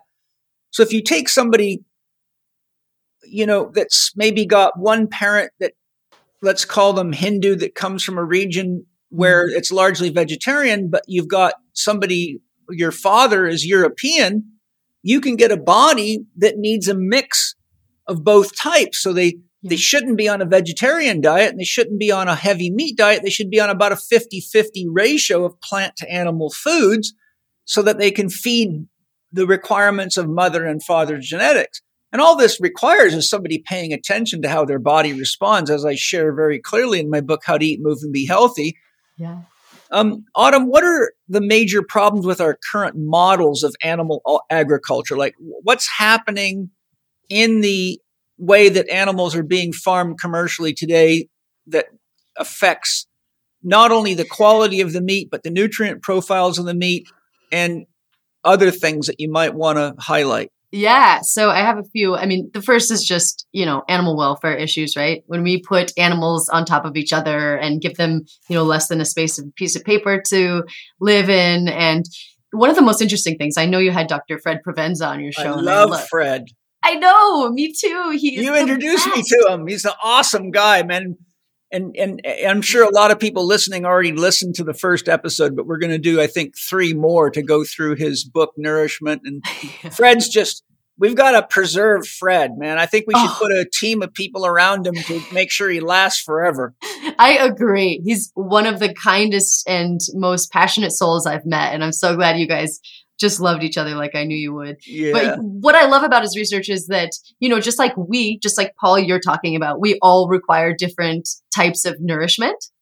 Animals are the same and they will, you know, self medicate using food to overcome illness, to keep themselves healthy, to improve their health, to uh, overcome injury. And when we fix, feed them total mixed rations in confinement, right? Just saying, okay, this seems like a good amount of protein fat for you, um, we take that ability away, right? And they end up not feeling great. And sometimes they have liver issues. And then we require antibiotics. And so it's not only just like a space issue for me or the handling issues, which we also know are a problem, but also the fact that they can't feed themselves properly. And we'll talk about later when they are able to feed themselves, the nutritional profile of the product can actually change in for many in many good ways. The second one is environmental concerns. So half of the manure or the fertilizer used worldwide is actually manure, right? Animal manure. It's very potent. It like restores the health of the soil. But when we have these highly concentrated systems that people estimate three to 20 times the amount of waste is produced in livestock as it is by people in our country. And then this becomes a liability because there's pathogens in there, there's chemicals, there's whatever they're feeding to the animals. And this creates runoff and it gets into our waterways and it, you know, along with plant nutrients and fertilizers, it creates pollution. It creates dead zones. There's something called Cancer Alley, they believe, between New Orleans and Baton Rouge, where cancer rates are skyrocketing, um, all because of you know the waste that is coming from these systems. And a lot of times it has to do with manure mismanagement. So also kids living around CAFOs have higher risks of asthma and the workers. I mean, so it gets into the air, it's polluting the air. So pollution is a huge issue. And then we have the additives that we're giving, right? Ractopamine is one of them. It's a beta agonist and it helps them gain muscle more quickly, but it's been banned in 160 different countries and linked to, you know, it, it affects the animals detrimentally, but also been linked to, you know, heart palpitations in humans and some poisonings in China. And we also have hormones, right? We, there's still six hormones being used. At one time, I think there's been 30 that have been approved and we've come down to six that are still being used. And I think it just makes sense to utilize the precautionary principle when it comes to hormones being added. There was a paper out of Puerto Rico that suggested the hormones in animal products might be linked to precocious puberty. And so, and, but the most serious additive, I think, is antibiotics. And 73% of the antibiotics used worldwide are used in animals. And, you know, it kills antibiotic resistance is a very looming real threat. We can't just keep coming up with antibiotics if we lose our ability for them to be effective we're in for a rude awakening. And so we need to get away from these systems that are using antibiotics not only to prevent illness, but also to help animals gain weight. And there have been attempts at regulation starting in 2016, but there's still a lot of loopholes, right? So you can't use them for weight gain, but you can say we're just using them to prevent illness, and that is still somehow okay. And the last one is the dissolution of our, you know, of our rural communities. It's a social yes. impact. It is the mm-hmm. separation mm-hmm of ourselves from our food supply. And just for an example, Smithfield is a company out of China. They have tens of thousands of acres that they've bought up in a place like Missouri. And when people aren't involved in their community, making the decisions that directly affect their community, essentially these large corporations are outsourcing their pollution to us. And again, as we talk about, we're very, very vulnerable when no one around you is growing food. And we have these highly concentrated and consolidated systems that are working against nature. And so i grew up in a rural community in montana and i've seen this firsthand. Um, our our rural communities are disappearing. And it's yeah. it's very very sad. Um, our farmers have some of the highest rates of suicide today. And the system that they're kind of locked into it's not sustainable. It doesn't feel good to a lot of them. And um, it's you know like I said, destroying the planet and our own health too. And when it comes to the nutrient profile, we'll we'll talk about this. But as a result of the way we're feeding cows and chickens and pigs, that nutrient profile can change. And so the human health aspect is also a concern in terms of the nutrients, but also, you know, avoiding things like ractopamine and antibiotic residues and, and on and on. Yeah. Could you please define what regenerative agriculture is for listeners that don't know, and how is it um, different than currently practiced agriculture and corporate farming, and what are the benefits of regenerative agriculture? I mean, naturally, I'm hip to these, but I think this is very important yeah. for the audience to to either be reminded of or to to learn. Yeah. So essentially, for the last 10,000 years, we've kind of been living in an extractive relationship with our planet we're, we're often taking out more than we're putting back in. And um, you know different types of agriculture organic and conventional and regenerative do this to a, a different extent. But we're at a time when 70% of the carbon in our soil or our soil is basically depleted. And we lose about 30 million acres every single year of farmable land. And what you'll see, there's this fascinating map, and I'm sure you're very familiar with this, Paul, a lot of the desertified lands in mm-hmm. uh, across the world were once our most fertile lands right it's people yeah. just kind of abuse the land and so what regenerative agriculture does a lot of the people i talk to they say there's three types of agriculture today conventional, right, with its fertilizers and its chemicals, and we're working against nature. And then there's sustainable, which a lot of people are thinking, okay, we need to do sustainable agriculture. That's something like organic, right? It's not making the land worse. And, and sometimes it's making it better, but not always because there's still a lot of tillage in organic agriculture, which is one of the most destructive practices. And then there's regenerative. So the reason regenerative agriculture is very different is it because it is its priority is to improve the ecology, right? Starting with the life in the soil, which we didn't really understand the importance of until very recently.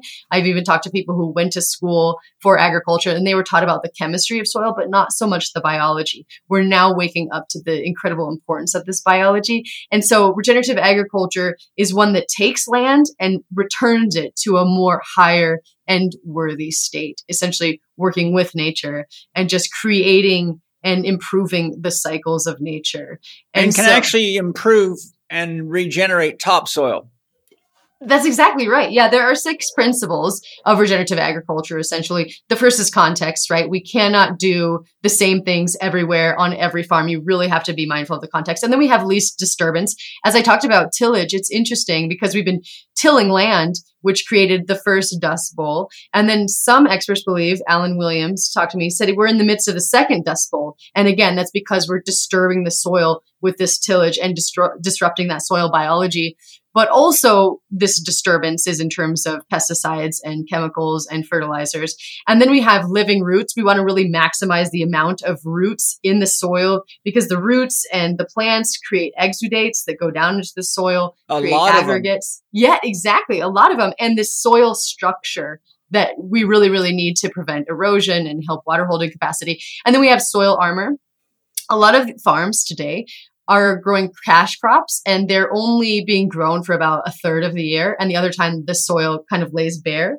And when soil is bare, it's, you know, it can erode. Obviously, carbon can be sequestered, but it also kind of gets like a sunburn. And so you always want to have it covered. That's another one of the principles. And then biodiversity is just how do we increase the land or the life in the land. And that often starts underground with the microbes and making sure that the cows are pooping and peeing and they have their saliva. And it's just an explosion of life. Underground creates an explosion of life in terms of the, the vegetation and then more animals, more birds, more pollinators, everything comes back. And animal integration is the last one. A lot of people think that cows and, and animals are bad for the land. And in some cases, they absolutely can be when they're allowed to overgraze. Um, and that's another thing even in the grass fed market, sometimes we're talking about continuous grazing, which is very different than a regenerative practice where you will move the animals in a way that mimics these predatory prey cycles, i how the ecosystem evolved. And so there is some truth to animal impact being deleterious, but when they're used in these highly managed systems, um, they're actually the very solution that we need. And I just think it's fascinating that most people would tell you that agriculture is only healthy without animals, but animals provide the nutrients with their poop and their pee and their saliva. And then they stimulate grass growth because they're constantly biting at the grass. And then that grass acts like a straw and sucks carbon out of the air and puts it back into the soil. So animals are absolutely critical to the health of ecosystems. That's how the ecosystems evolved. And I think it's one of the big misunderstandings that I want to help people dismember. Yeah, it's very, very important. In my library, um, I'm trying to remember the title of the book, but it's one of the books on on farming that I've studied.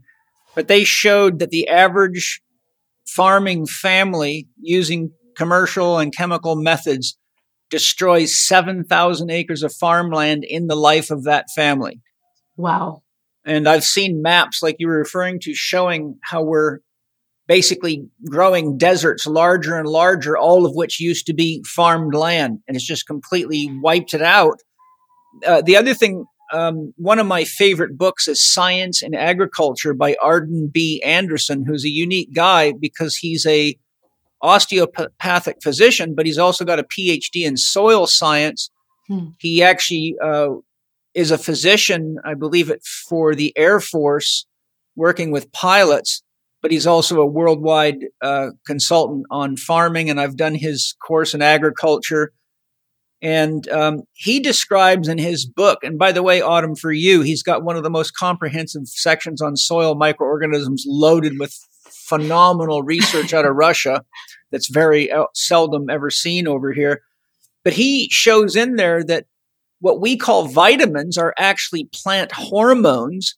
And he Mm. shows that within the rhizosphere or the root space of almost any plant or combination of plants, you can find every hormone produced by the plant that is in the human body. Oh, wow. Fascinating. Hi, everybody. I hope you're enjoying the show. I imagine you know that magnesium is one of the minerals that people in North America are the most deficient in, but it's an extremely important mineral to have in your diet regularly. And believe it or not, Bioptimizers has improved what was already well known to be the best magnesium formula out there called Magnesium Breakthrough. So I've got Wade Lightheart with me to explain what it is they've done to improve this already excellent formula. Wade, what is new about your new Mag Breakthrough formula? Well, it's called sucrosomial magnesium. So we have seven different types of magnesium in Magnesium Breakthrough because they're uptaken by different parts of the body. But a new type of magnesium has been created called sucrosomial. And what it shows in the research in science is that it's actually even more absorbable by the body, particularly inside of the brain, which is a big aspect uh, to enhance neurotransmitter formation as well as ensuring the rest and relax response in the nervous system that a lot of people will take magnesium for. They find it, you know, clocks them down, helps them sleep better, allows for the relaxation of striated and smooth muscle tissue in the body, which creates an energetic relief. And so when we added sucrosomial, we were able to demonstrate inside our lab facility that we were able to get better improvements. Of course, we have a partnership with the Birch International University. We have some patents we're working on, uh, which will kind of relay some of these things. But sucrosomial was a no-brainer when we added to the formula, improved the results or improved the uptake, and the reports back from our testing team were like, "Wow, this we get more results with less caps," and that's always the goal for our company. That's excellent. I love it. I, I always say, and people have probably heard me say it before, I just am so amazed how you guys are constantly and always improving and working your best to not only make better products for us, but it doesn't seem to me that it gets more expensive as you make them better. So that's a real gift to the world. Thank you. This month, Bioptimizers have a special gift with purchase offer. When you buy a three month supply of Magnesium Breakthrough, you not only save 25%, you also get a free gift of a bottle of Masszymes and a bottle of P3OM. And when you purchase a five month supply of Magnesium Breakthrough, you save 30% and get free bottles of Masszymes, P3OM, and HLC. An incredible offer no matter how you slice it. To take advantage of this special offer now, go to magbreakthrough.com forward slash living 4D. That's magbreakthrough.com forward slash living 4D. Enjoy. Now, we've talked about Bill Gates and, and some of his typical bullshit. Um, can you share what the real research has to say about how the different types of agricultural uh, agriculture affect environmental health? Right. Yes, this is a really fascinating area of research and what a lot of times people are talking about and demonizing animal products is because they're looking at this conventional system right? You know that is destroying the planet. And and so there's been research conducted around regenerative agriculture which has been really exciting. Dr jason Rowntree at michigan state i believe he did one piece of research that showed that when you considered the amount of carbon that is sequestered that an AMP grazing system or this rotational grazing system versus a feedlot system was actually able to sequester carbon and yields a, positive net impact. And then we had uh, Will Harris's analysis down at White Oak Pastures in Bluffton, Georgia. And this is my favorite because they looked at the entire life cycle of his animals and then got like a pound per carbon equivalent um, released for every pound of beef produced. And what they found was they actually sequestered 3.5 pounds of carbon for every pound of beef produced. Wow. Now, I know, which is amazing. It's it's a net positive. Yes. So when you compare that to conventional beef, which is about 33 pounds per pound produced, and then pork, wow. which was about nine, chicken was about two, and um, soy, I'm sorry, soy was about two. He said he knew there was a God when they found that for these meat alternatives beyond meat um, an impossible burger they release about 3.5 pounds per pound in other words you would have to consume one of his regeneratively raised burgers to offset the emissions of um, their fake meat burger and so is is really awesome all of these protein sources and regeneratively raised beef was the only one with a net positive impact. But again, the delta between conventionally raised beef and regeneratively raised beef, it was huge, right? So if we're looking towards a more sustainable closed loop system, I think it's pr- pretty clear that regeneratively raised beef is that uh, the best alternative. And the last piece of research that I wanted to share was um, Robin White did a, an analysis of what would happen if 300 million Americans went vegan. And yeah. something bad. Well, yeah, that that and, and she was looking through the lens of what would the emissions impact be, and she found emissions would be reduced by about two point six percent, which you know, is is is not nothing, but isn't also super dramatic. And we also know that we're never going to get all 300 Americans or million Americans to become vegan. So if we looked at 10%, which is even way more than it is exists right now, it'd be less than you know even a half of a percent. But what she did find is that grain consumption would increase dramatically, and we would have nutrient deficiencies in things like calcium um, and DHA and her conclusion was too that we didn't even consider the availability of the nutrients in the feed. And so if we did take the, that into consideration, we would likely see even more nutrient deficiencies as a result of that diet. And so it's just interesting to me that the, the mainstream narrative is loud, that the way forward is absolutely plant-based agriculture but the nuances in animal agriculture one can be deleterious yes but one is actually the best environmental solution that we have so far and also we have to remember that in terms of plant agriculture we can come from this conventional very destruct- destructive system right or it can come from an organic system and so you have to play into that and prioritize the organic types of agriculture and the last thing is when we're comparing animal foods to plant foods, a lot of times they're just comparing calories, right? right? Calorie for calorie. That is a very big problem because we need calories from animal products specifically, and they're often a lot more nutrient dense. And so that's just not a fair way to compare. Yes. A couple of things came to my mind. One, we haven't really specifically mentioned this, but probably 90 to 100% of all the plants that are going to be used for this huge plant based diet that Bill Gates and crew want to give are all genetically modified. And I've got numerous studies in my library showing that when they fed rats and researched genetic, genetically modified foods of any type, they had organ malformation, they had uh, higher rates of stillbirth and birth defects, they had brain defects, they had digestive tube defects um, a lot of stuff that you don't ever re- read about in the public because, as usual, they suppress all that stuff. Um, if you could just go back a little bit, you were moving at quite a quick pace. I heard you say that a commercially raised farm animal, it takes, was it 33 pounds of meat for one pound of carbon sequestered? Oh yes, no, it's it releases 33 pounds of carbon equivalent for 1 pound produced. Okay, so it's releasing it into the atmosphere for every 1 pound of meat produced?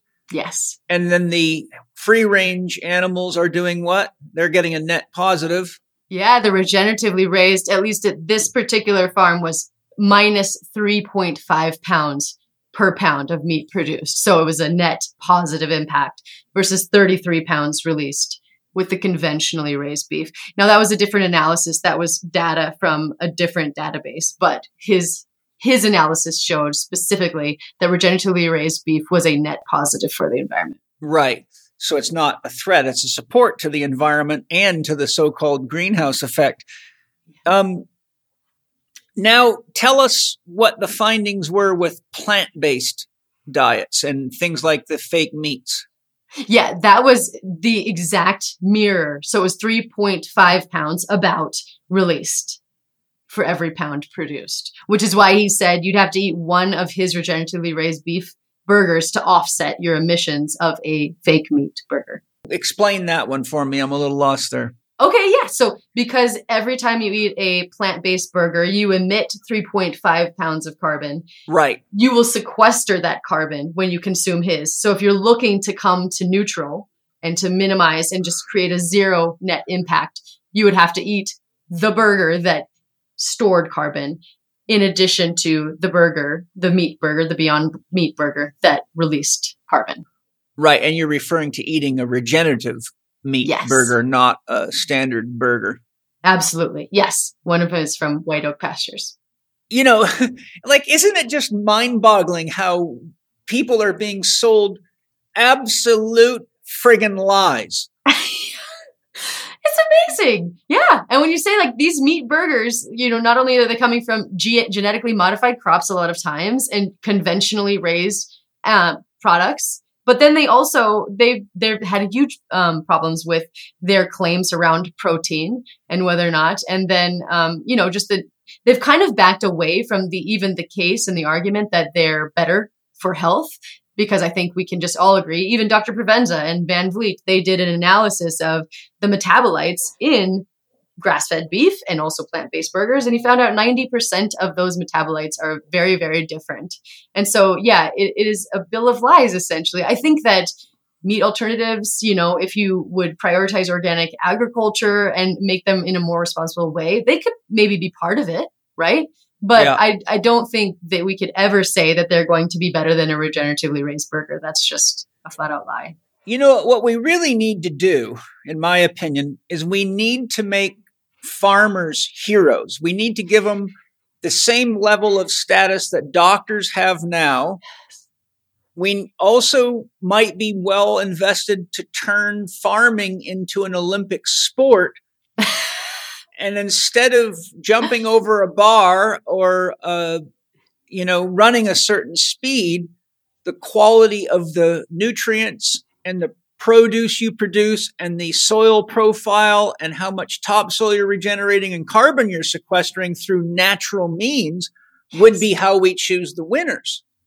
Yes. Are you familiar with the Bionutrient Food Association? No. Okay, so any first things on these farmers, I know a lot of people don't understand this, but these farmers that we work with are experimenters. They are so smart. It's such a creative process and one that you have to you have to be so adaptable. So I think 100% our farmers are our heroes. But the Bionutrient Food Association, they're actually working on this um, handheld device where you can assess the levels of nutrients in produce so that farmers are then incentivized to create products that have the most nutrient density. They're actually working with us on the beef nutrient density project. Um, but yes, I think you're absolutely right. We need to give them more credit and understand that they literally hold the future in our hands. Are you Literally. familiar with the Brix meter? Yes, yes. Yeah, I yes. have one. I bought one from Phil Callahan uh, before he died. Are you familiar with Dr. Philip Callahan? I'm not. Tell me about him. Oh, oh, he's a genius. He was one of the, he, probably the first one to figure out what paramagnetism was. Mm. Um, he made many, many advancements. Uh, he was an expert in soil science and stones. He studied the pyramids, a lot of stuff. But a great book to start is Tuning into Nature by Philip Callahan. And you might like his book Paramagnetism. It's a, a little book that explains what paramagnetism and how critical it is to the soil. He was the first one to develop a instrument that measures the degree of paramagnetism in the soil, which I also have and I've used uh, for a lot of different tests. But his, you know, the Brix meter is something that will measure the carbohydrate levels in anything. You can go to the store with it, Yeah. and the higher the rating, the more nutrition there usually is in the food. Did you finish answering the last question? I don't want to move to the next one unless you're ready. No, I think I did. Yeah.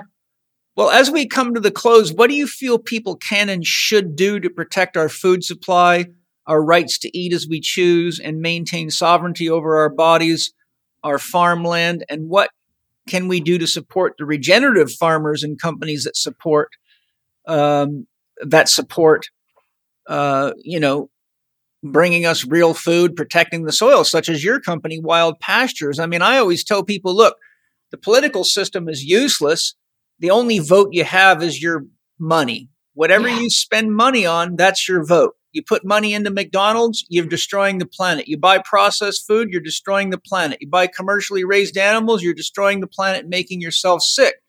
As you know, as you would remember from my book, How to Eat, Move, and Be Healthy, I've got the wheel of life in there and wheel of death, and I show if you poison the soils, you poison the plants. Poison soil and poison plants makes for poisoned animals, and human beings that eat poison animals and plants get sick. And that's exactly where we're at. The whole thing comes from the soil.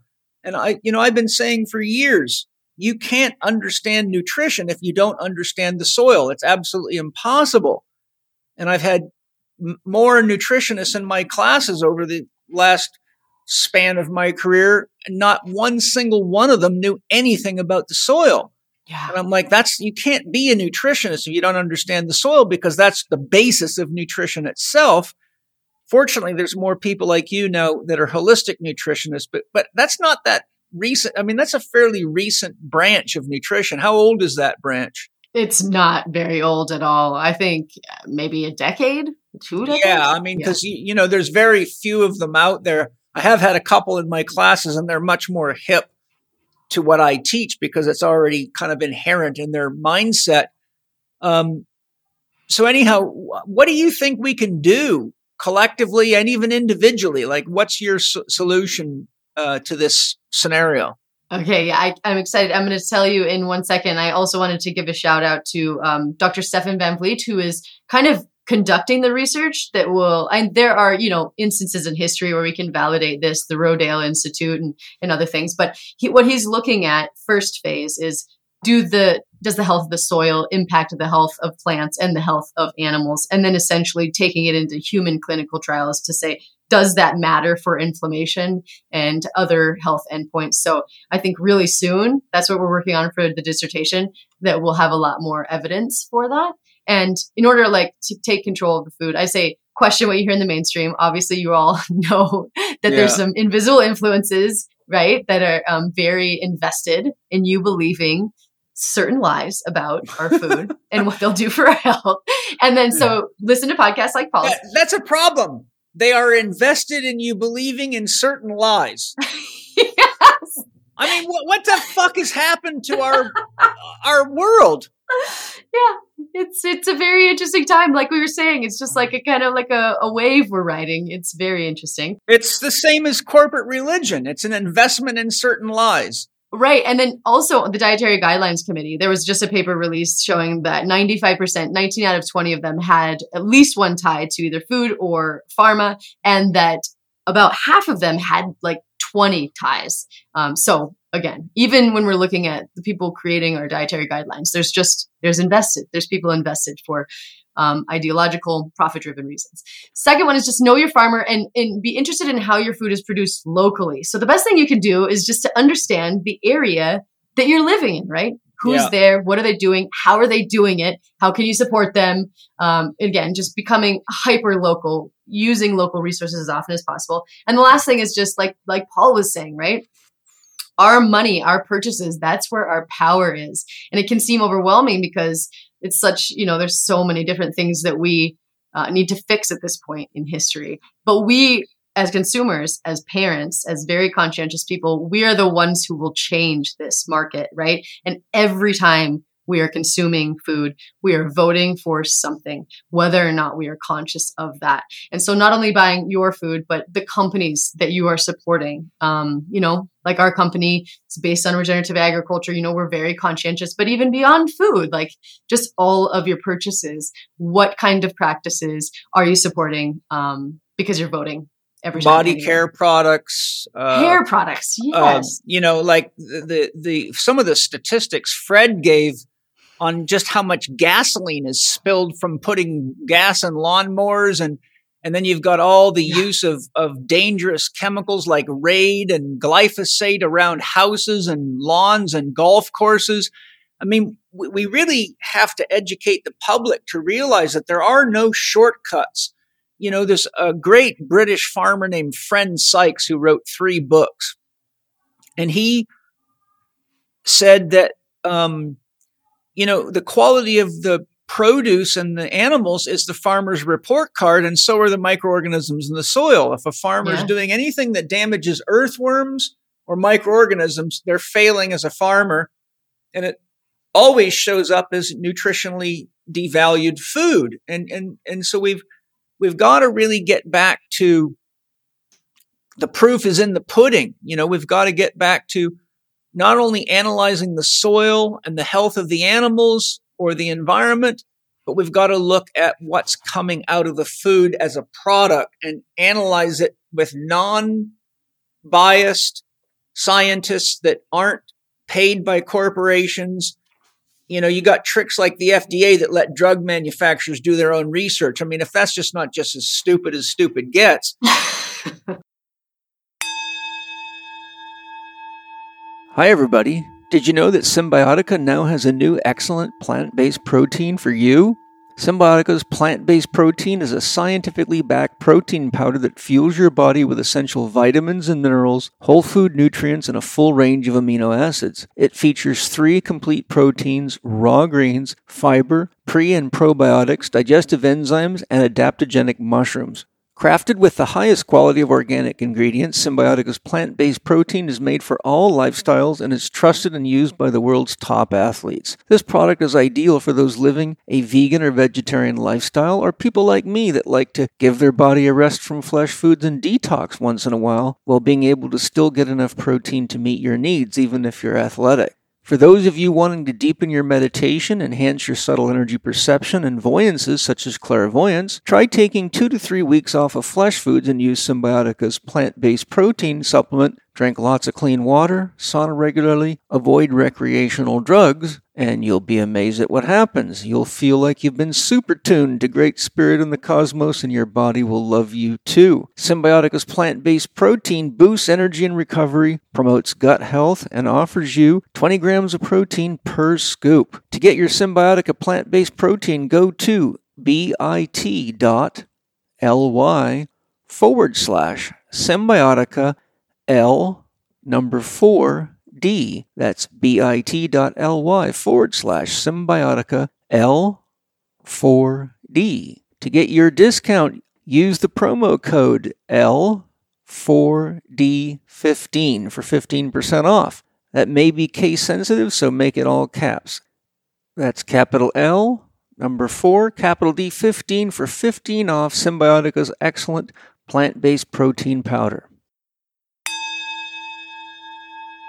One of the things I tell my students and people in lectures all the time that's very relevant to what we're talking about, I say if if I was in a position in government to implement a law, the first law I would pass is that all nutrition educators, health educators, medical professionals, and exercise educators have to teach in their underwear so that everybody can see the results of what they're teaching. I think that's genius. I, I, think you know what? There's yeah. nothing like evidence, right? And and I, I think we got to get rid of all the garb and all the white jackets and all the cover ups. And you know you can't teach what you don't have. So if you're teaching nutrition but you don't have health, if you're a medical doctor and you don't have health, then it should be everybody's right to ask you to get undressed before they hire you so they can see the results of your program. I like it. Yeah, it's it's simple, but isn't it, it isn't is. it the best screening system there is? It's absolutely profound. And you heard uh, Joe Rogan kind of saying, you know, what you're saying about um, Bill Gates, essentially. Yeah, thank God he is saying that. Well, Autumn, as a mother, holistic nutritionist, food producer, businesswoman, and educator, what key message would you like to offer all parents in the world today so that they can be healthy, support real farmers, support their kids, protect the health of their children and family.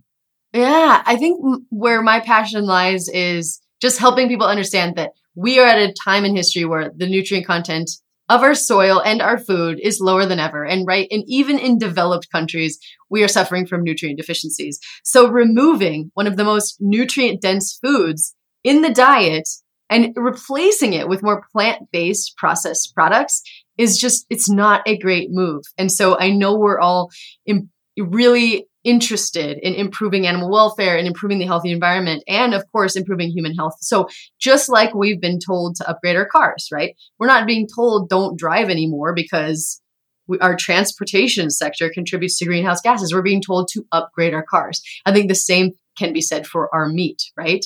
As we learned, conventionally raised beef and animal products, they can be environmentally destructive. But when they're raised regeneratively, they can be the absolute solution that we need to improve the health of ecosystems and re- restore the health of our soil. And like Paul and I were just saying, farmers are the heroes. They are absolutely the heroes in this story. They hold the future in our hands. And they can't take risks that we can't if we can't meet them on the other side. And so it's just really important to kind of understand some people have estimated we only have a few years of topsoil left. Some people say 60 it isn't a very very well validated metric but so it is up to us to make the kinds of decisions that will make future generations proud. And i think there's a lot of ways we can do it but just simply upgrading our meat is is one of the simplest well, just to, because you mentioned upgrading our cars, that's another big fallacy because they keep telling everybody you got to buy an electric car, but they don't tell you that when you plug the damn thing in, the power plant that's charging your batteries is burning coal for Christ's sakes. Right. So it's just another frickin' game. Yeah, it's, I mean, it's so funny, right? There's just going to be so many of these nuances that we're going to have to understand. But I think one thing we can always be sure of is that Mother Nature knows what she's doing.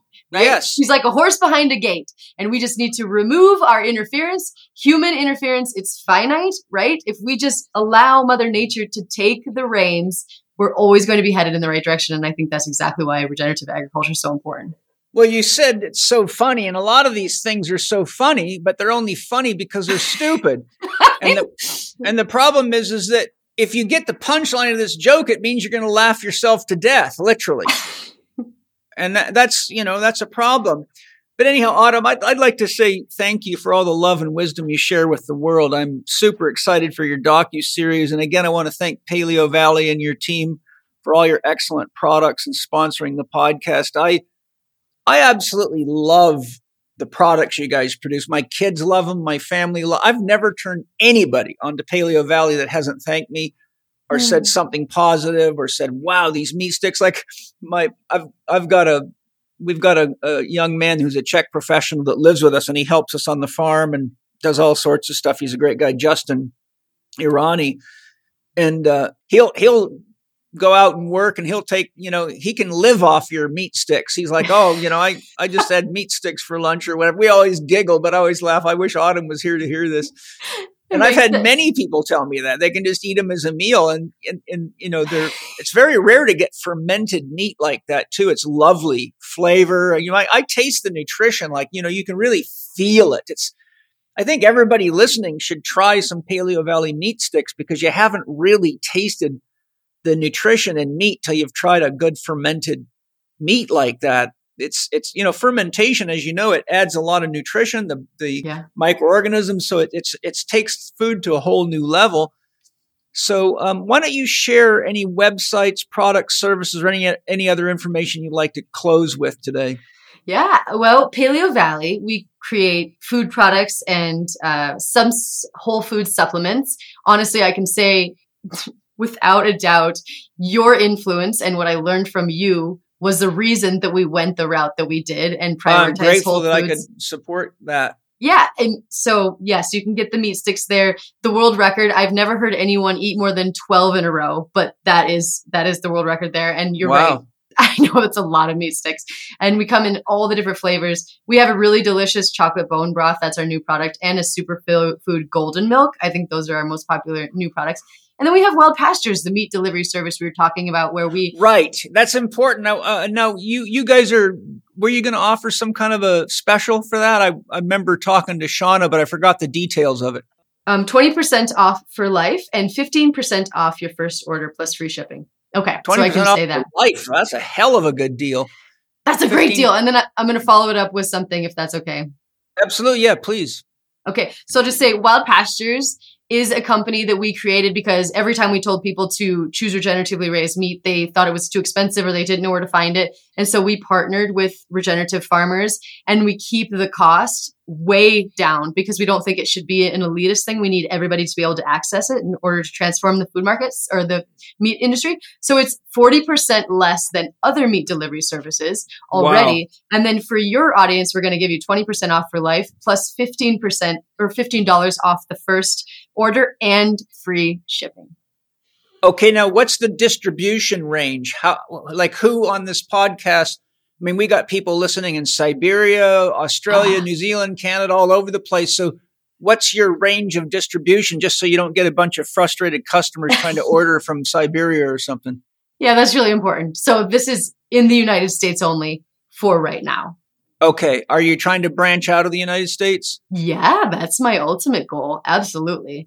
Good. Right now we're working with, you know, farmers here. We're creating co-ops and helping farmers to transition to regenerative methods. But yeah, ideally, you know, we want to take that outside the United States. But the thing that makes us different too is that um, we are ensuring that they're all regenerative. A lot of times these grass-fed meat delivery services come from other countries, right? Yes. Because they have higher standards. And so we really want to give American farmers the chance to rehabilitate our soil and just to have really great paying jobs and just a, a fulfilling life. Yes. And what are the meats available through wild pastures? What different types of meat have you got on board? Yeah.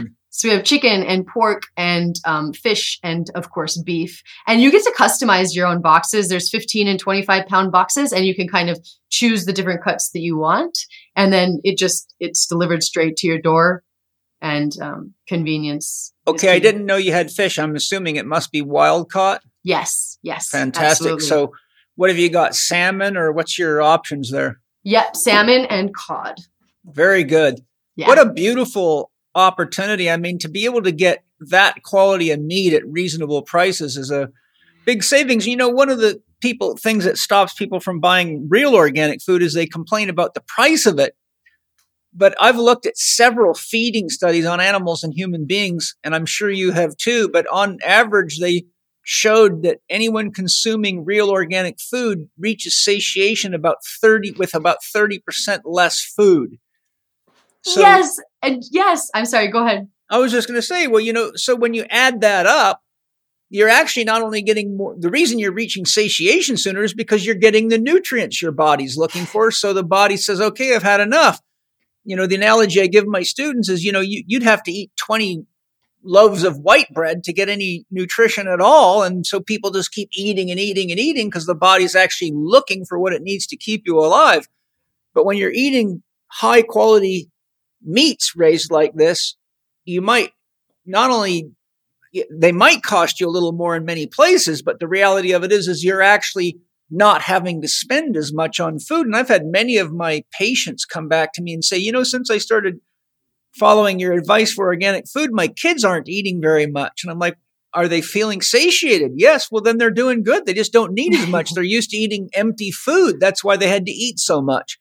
It's so true. And my, my son is a perfect example of that. And also Fred Provenza, who we just talked about, that's one of his main areas. He's very interested in those phytonutrient compounds, which we don't often talk about showing up right. in animal products, but yes. they do when they're raised regeneratively on healthy soil and their role in, like you were saying, satiety. And the other piece is, yes, and if you're going to invest in food, that you not only eat less, but you also prevent a lot of different health conditions. They've done research to show conventionally raised beef and um, wild meat actually resulted in different, like higher levels of inflammation in the body when it was raised conventionally. So, yes.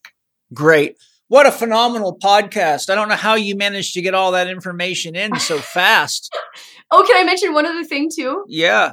So Wild Pastures Burger Company. So we are trying to just meet consumers wherever they are. And so it's a fast casual burger place that is completely, it is um, all regeneratively raised meat. It's from yes and, and this is another thing we're really passionate about is using the entire animal.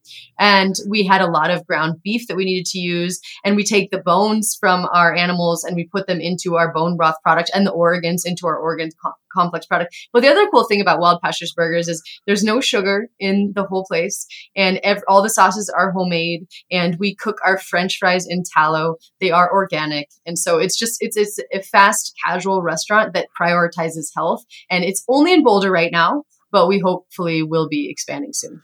Well, one, one thing you forgot to give is the the URL, the web address for people, and if, if there's anything they have to say to get their Living 4D discount. Yes, I'm sorry. That is at wildpastures.com slash Paul Chek.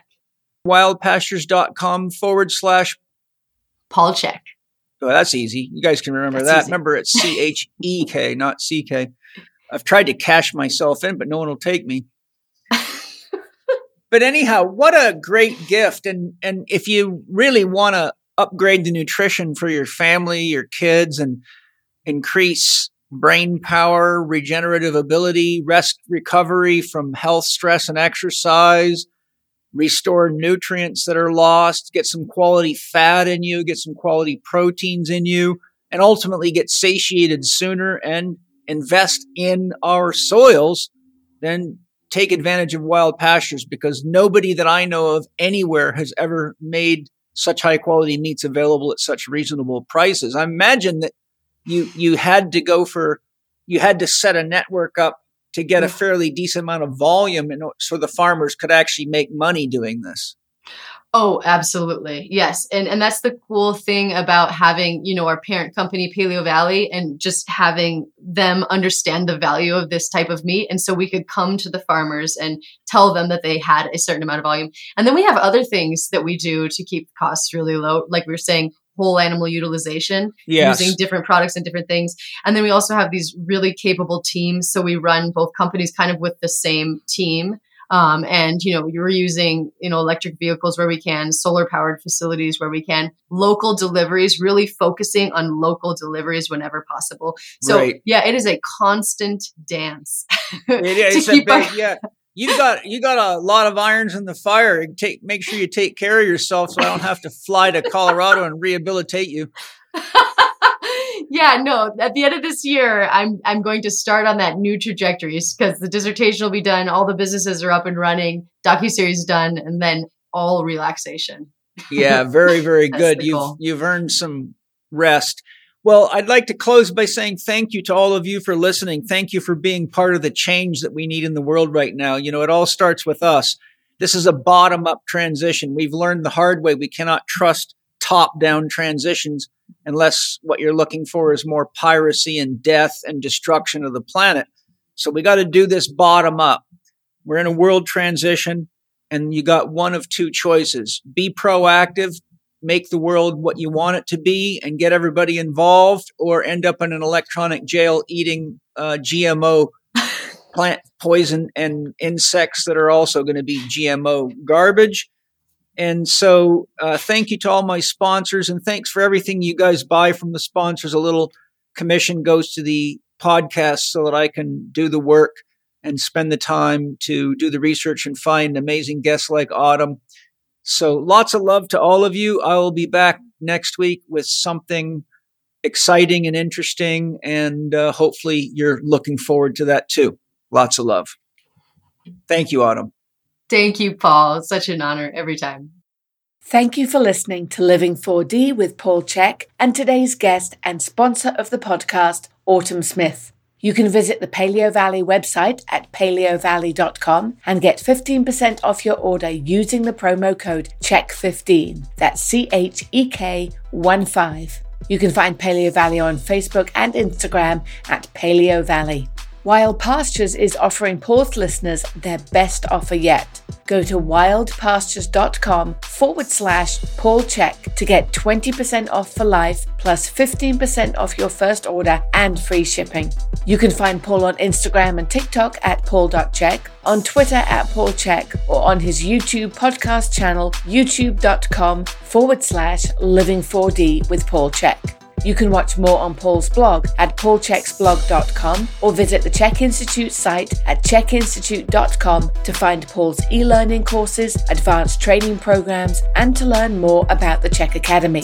You can read the show notes and find links to the resources mentioned in this episode at chekinstitute.com forward slash podcast. And if you enjoyed today's episode, please consider leaving us a five star rating and a warm review at the top of the show page on Spotify or at the bottom of the show page if you are listening on Apple Podcast.